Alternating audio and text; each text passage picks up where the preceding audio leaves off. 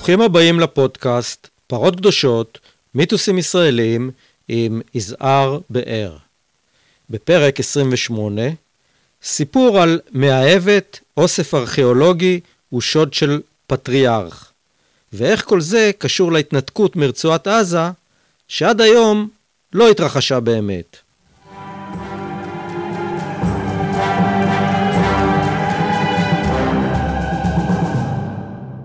המשבר ההומניטרי המחריף והתרעות ראשי מערכת הביטחון מהתפוצצות בלתי נמנעת של הר הגעש העזתי מלמדים אותנו את הלקח הישן לפיו הפוליטיקאים יעשו את הדברים הנחוצים רק אחרי שימצאו את כל הדרכים האחרות. ההתנגדות של הדרג הפוליטי לקריאת אנשי המקצוע להקל את המצור על הרצועה לפני שיהיה מאוחר מדי, דומה בעברונה ובכסילותה לתפיסות מרכזיות בנוגע לעתיד הרצועה שרווחו מיום כיבושה ביוני 1967.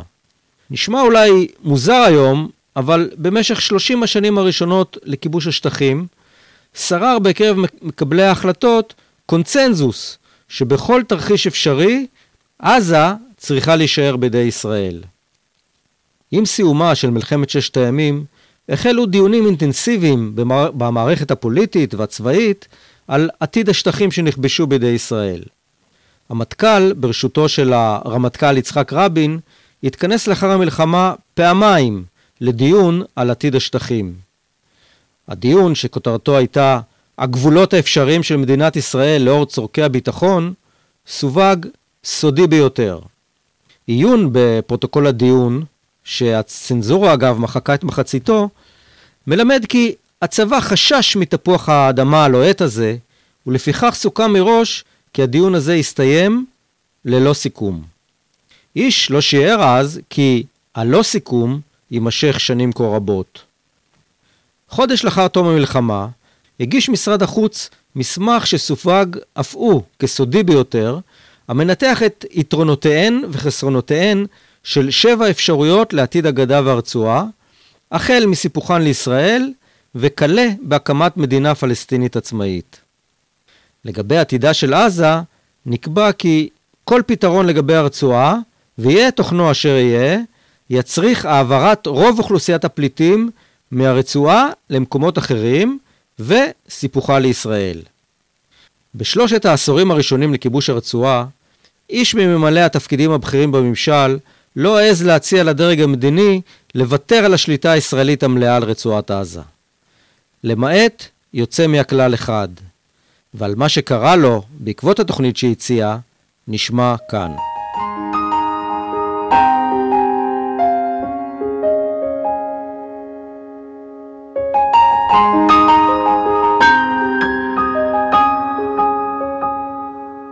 תת-אלוף מיל יצחק שגב שהיה נספח צה"ל האחרון בטהרן, מונה למושל עזה ב-1979. תוך חצי שנה הוא הגיע למסקנה שהמשך השליטה על עזה יביא לקטסטרופה, והגיש לדרג המדיני מסמך מבשר רעות, שכותרתו עזה בשנת 2000, ובו המליץ על התנתקות מיידית מהרצועה. עד מהרה גילה שגב שהקדים את זמנו, וכי דור שלם יחלוף בטרם תבשיל התודעה ששום דבר טוב לא יצמח מהמשך השליטה על היורה הרותחת הזאת.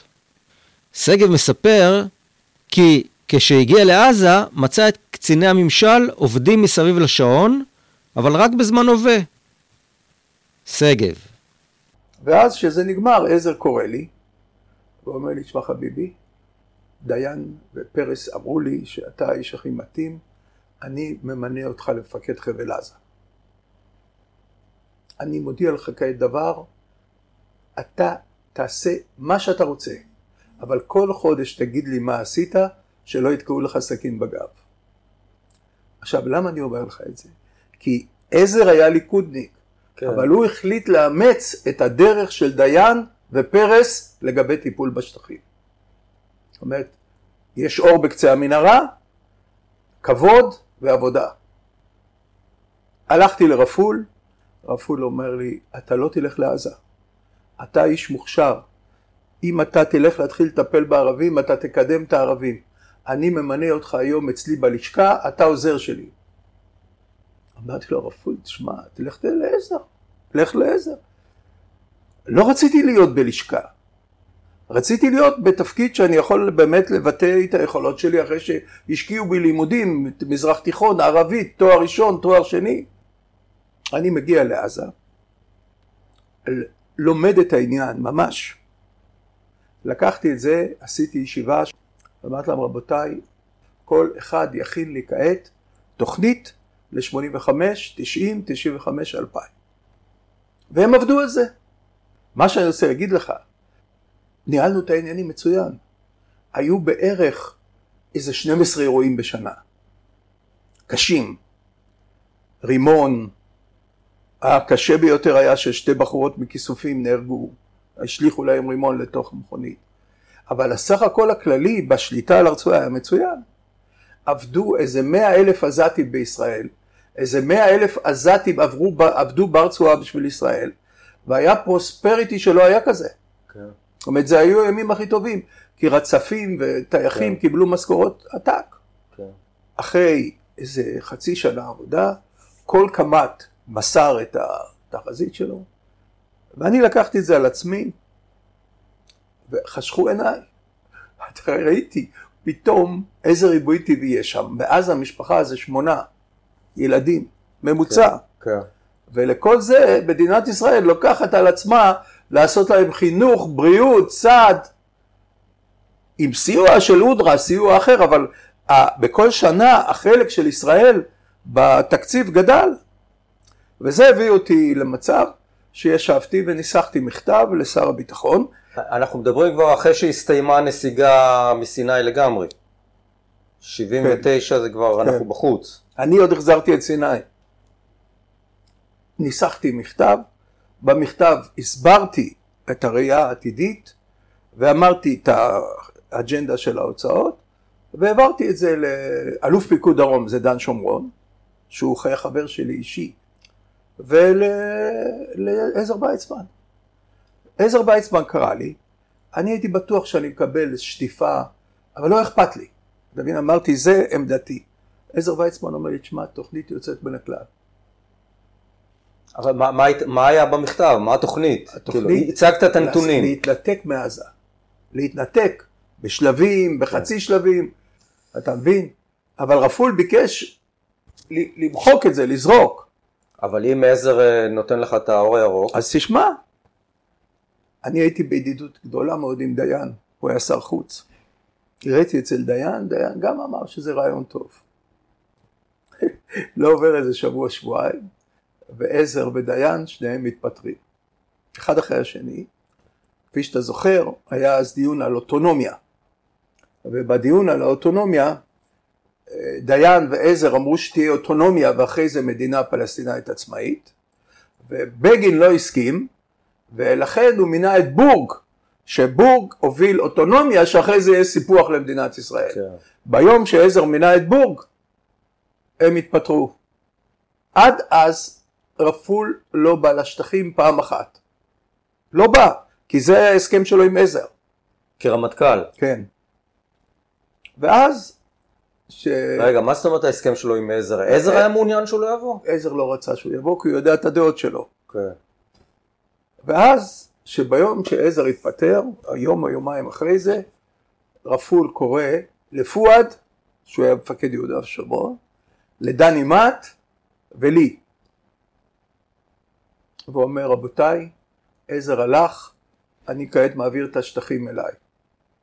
ואני ישבתי מולו, היינו חברים, אמרתי לו, רפול, זה לא התחום שלך. אני פניתי לדרג המדיני, אתה רמטכ"ל, אם שר הביטחון הלך, אז זה אחריות של סגן שר הביטחון, כי זה כפוף לדרג המדיני. הוא אמר, שגב, אם אתה לא תציית לי, אני אחנוק אותך. ככה ממילים. הייתם מנוגדים, אה, נאמר, מבחינת תפיסת העולם, אה, לגבי השטחים. רפול, התפיסה שלו הייתה כמו של כהנא. כל שטח צריך לספח. אז איך הייתם חברים אישיים בצורה כזאת? היינו, כי אף פעם זה לא עלה, אתה כן. מבין? אני חוזר לעזה, מגיע לי טלפון מהלשכה, שרפול מגיע מחר. ביקור ראשון. היו לי איזה חמישה אלופי משנה, סגני אלופים, דן שומרון בא, גדעון עזרא היה מפקד השב"כ, בא מעזה, זאת אומרת הייתה, היה איזה פורום של חמישים איש, והכנתי לו מצגת, הוא התיישב, אני אמר לו וולקאם, הממשל הצבאי, יש הישגים, הנה שיקום פליטים, הנה חקלאות, הנה, לא מספיק לגמור איזה חמש שבע דקות, הוא אומר לי שב. רפול אומר לך. כן, וליד כל הפורום הזה, הוא קם ואומר, תפסיקו לבלבל לי בראש על שיקום פליטים ועל אה, סיוע לסעד וזה. כל הערבים בעזה וברמאללה ובסכנין, אותו דבר, את כולם צריך להרוג. קמתי, אמרתי לו הרמטכ"ל, אתה אומר דברים לא בסמכותך ולא באחריותך. הוא אומר שב ושתוק.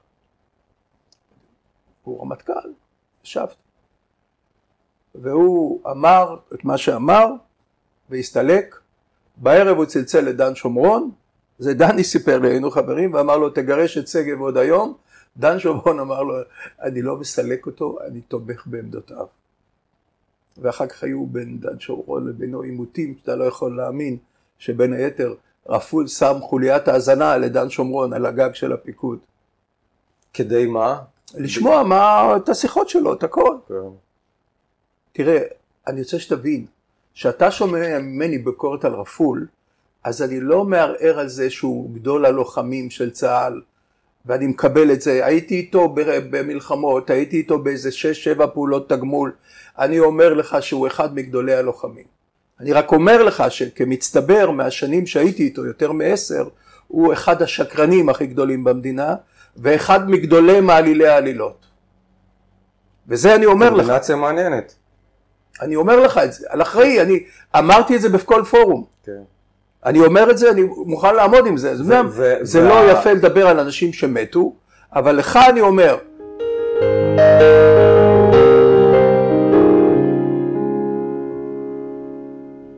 רגע, בתקופה הזאת מי, שר, מי החליף את עזר כשר ביטחון? אף אחד. ציפורי ניספה לתפוס סמכות, אוקיי, ובגין נהיה ממלא מקום. הבנתי. אז רפול בעצם תפקד כשר ביטחון בפועל. כן. יום אחד אני מקבל מכתב, אני חושב שאני אמצא אותו, שאני מוזמן לשר ביטחון, על תקן שאני בוגד, מציע להחזיר את עזה. שתיים, אני עשיתי הרבה מאוד פעולות של מסירת עזה למקומיים, זאת אומרת מנהל עצמי. שלוש, לא ביצעתי פקודות הרמטכ"ל, שישה סעיפים. אני בא ללשכה של בגין, יושבים ארנס, אה, ציפורי, רפול, דן שומרון ופויקה פורן. ובגין אומר לי, תת אלוף שגב נכבדי, הרמטכ"ל, גדול לוחמי ישראל, שימי בכוף כוכבא לא היה לנו כמותו, הודיעני שאתה לא מבצע את פקודותיו, וגם שאתה הצעת להחזיר את חבל עזה. אני רואה את העניין של לא ביצעת את פקודותיו בחומרה רבה, ואם זה אכן יסתבר שנכון, אני אצטרך להדיח אותך. לא? אני שותק. אז הוא אומר, למה אתה שותק? אמרתי לו, תראה, הרמטכ"ל יושב פה, אתה מבקש ממני לדבר על הרמטכ"ל, אני לא, אני תת אלוף. אני אומר, ובכן, הנני פוקד עליך. אז אמרתי לו, תשמע, הרמטכ"ל נתן לי פקודות בלתי חוקיות, בלתי מוסריות, ולא בתחום אחריותו, ואכן לא ביצעתי אותן. אז הוא אמר, שומו שמיים, שומו שמיים. והוא אמר, בוא נתחיל עם עניין הפקודות. והפקודה הראשונה הייתה שרפול צלצל אליי, ואמר לי לעצור את כל המאה אלף פועלים שנוסעים מעזה. אמרתי לו, רפול, אני לא מבצע את הפקודה הזאת, כי היא לא בתחום אחריותך. פקודה כזאת למאה אלף פועלים אני צריך לקבל משר הביטחון. ואז פרויקה מתפרץ, הוא אומר, אדוני ראש הממשלה, אתה לא אישרת את הפקודה הזאת. ובא לשנייה, בשנייה זרקו רימון על ג'יפ שנסע בג'יבליה. אני הייתי במקום, והעסק לא נראה לי, לא נראה לי. ואז הגיע דני מט בשם רפול ואמר תהרוס 13 בתים פה. אמרתי לו דני עד שאני לא לומד את המקרה הזה אני לא הורס אף בית. זאת אומרת אני לא שהצטיירתי אני תפקידי היה להגן על האוכלוסייה, אתה מבין? כל היתר כן. היו זאבים טורפים שצריכים להרוס ולהרוג. אני היחידי שקיבלתי משכורת להגן על האוכלוסייה, אני הבנתי את התפקיד שלי. כן. אחרי זה שעשיתי חקירה, הסתבר שאיש מילואים רצה לקנות ג'יפ חדש, אז הוא זרק את הרימון על הג'יפ שלו. אה, ג'יפ ריק. כן? אתה מבין? ואז פרויקה עוד פעם מתפרץ ואומר, "אד- אדוני ראש הממשלה, אתה לא אישרת את הר- הריסת 13 הבתים. זה באמת הגיע לשולחנו של בגין העניין הזה? כן, תראה, הוא פנה לבגין, ולמרות שבגין לא נתן לו אישור, הוא צלצל אליי שאני אבצע. אה, הוא הוא העלים ממך שהוא כן, פנה לבגין ובגין כן. סירב. ואז בגין אמר, תת-אלוף שגב ביצע את מדיניות הממשלה כרוחה וכלשונה, בעניין הפקודות. ואז היה רגע קשה מאוד, שהוא אמר, תסלח לי, מר שגב, אני לא יכול למצות את כל הדיון היום, שאתה תה, הוא היה חולה אז. הוא אמר, נמשיך את זה. אחרי שבועיים הוא קרא לי עוד פעם, והוא שמע את כל הטענות על מינהל עצמי, ועל אה, שפיטרתי את כל הישראלים והכנסתי מקומיים. הוא אמר, אני לא יודע מה אתם רוצים, זה בדיוק מה שאני התכתבתי, התכוונתי במילה אוטונומיה. ואז הגיע הקטע האחרון, שאני אה, הצעתי להחזיר את חבל עזה. ואז בגין אמר לי, תת-אלוף שגב נכבדי, חבל עזה אינו חבל מחבלי ארץ ישראל. בשום אופן לא נחזיר אותו. לצערי אני לא יכול לספח אותו בימי חיי, אך בעתיד יסופח גם יסופח. הייתה לך זכות לכתוב את זה פעם אחת, אבל יותר אל, ת, אל תעלה את זה על דל שפתותיך. עכשיו זה ברור, דרג מדיני אומר לי, נגמר העסק. כן. אני יוצא, בגין בקושי הלך, הוא קם ומלווה אותי לדלת. הוא אומר לי ליד הדלת, שגב, אני אשמור עליך. כי הוא הבין מה יקרה כן. כעת. ואני אומר לך שהוא שמר עליי בצורה שאתה לא יכול להאמין- בימים שהוא נתן לרפול הכל, כי ברפול הוא ראה גיבור אגדתי.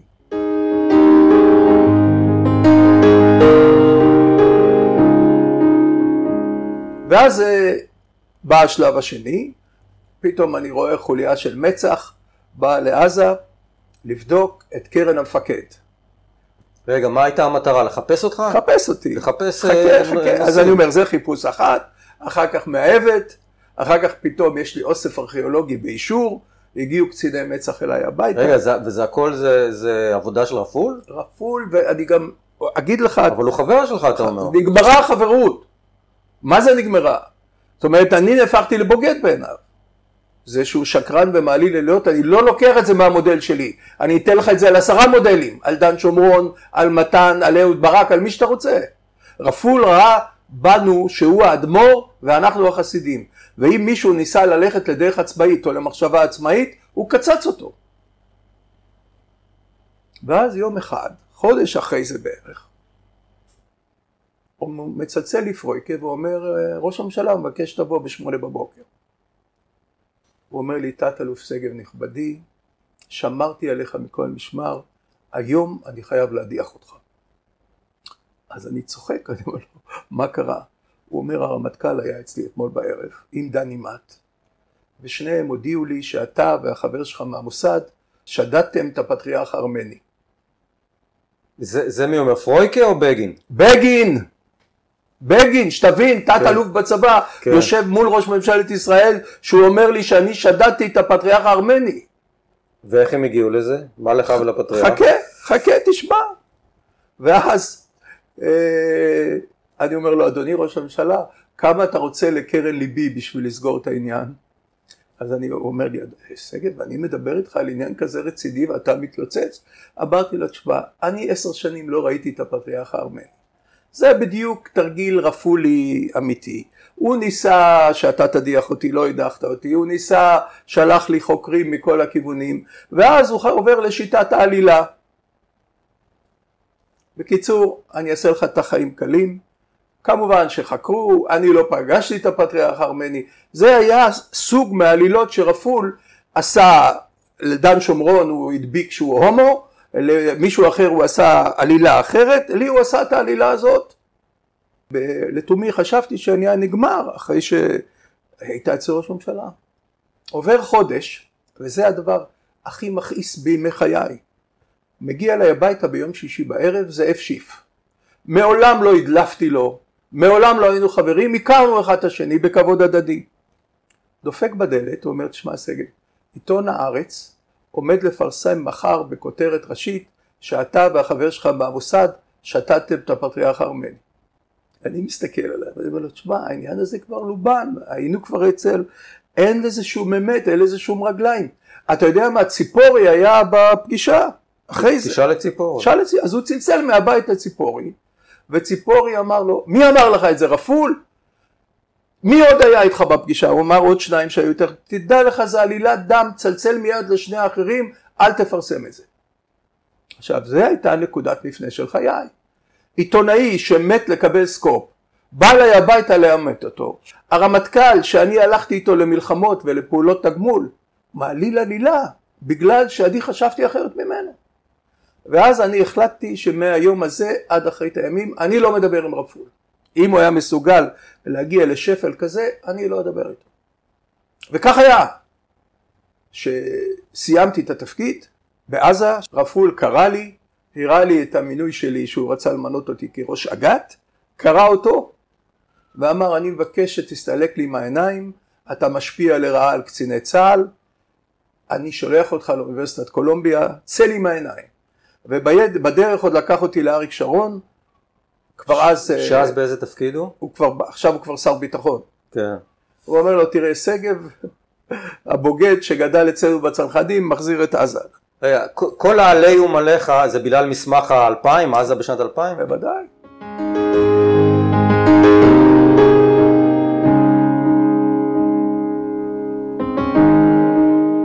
אפילוג למעלה מ-20 שנה לאחר האירועים המתוארים, נסגר מעגל.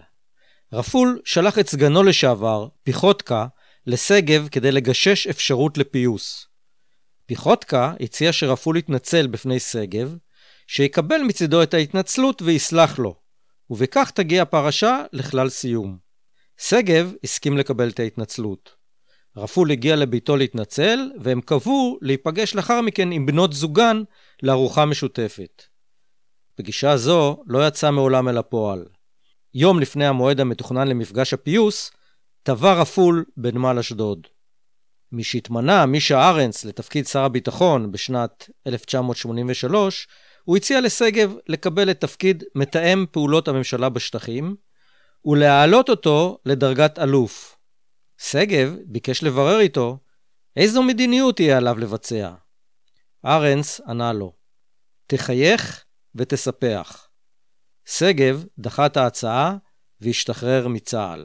למרבה האירוניה, היה זה אריק שרון, שהיה קרוב לרפול בהשקפתו ביחס לרצועה וביחס לערבים בכלל, שיותר מ-20 שנה אחרי שתוכניתו של שגב נגנזה, ולאחר שגמלה הכרה בדעת הקהל כי המחיר שמשלמת ישראל על המשך החזקת הרצועה גבוה מדי, הביא לפינויה במסגרת תוכנית ההתנתקות.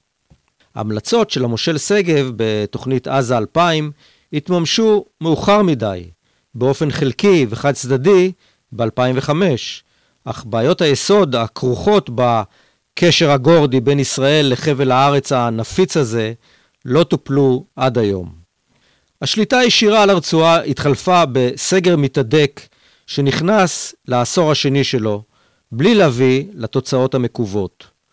ישראל יצאה אך נשארה לשלוט על מבואותיה של הרצועה ביבשה, בים ובאוויר. נראה כי מעט מדי השתנה בתפיסת הדרג המדיני בישראל את רצועת עזה מאז.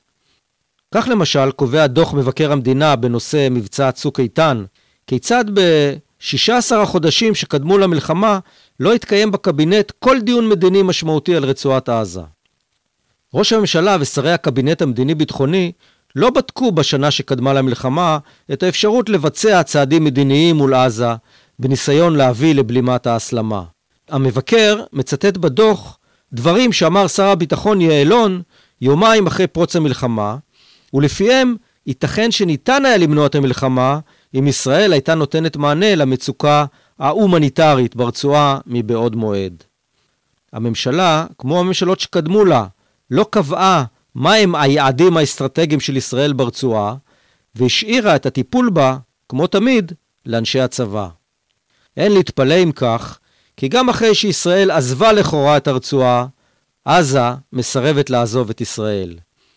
גם היום ההנהגה מסרבת להקשיב לאזהרות המומחים, והר הגעש העזתי צובר את המסה הקריטית לקראת התפוצצות שכולנו נרגיש בה. נרגיש ועוד איך.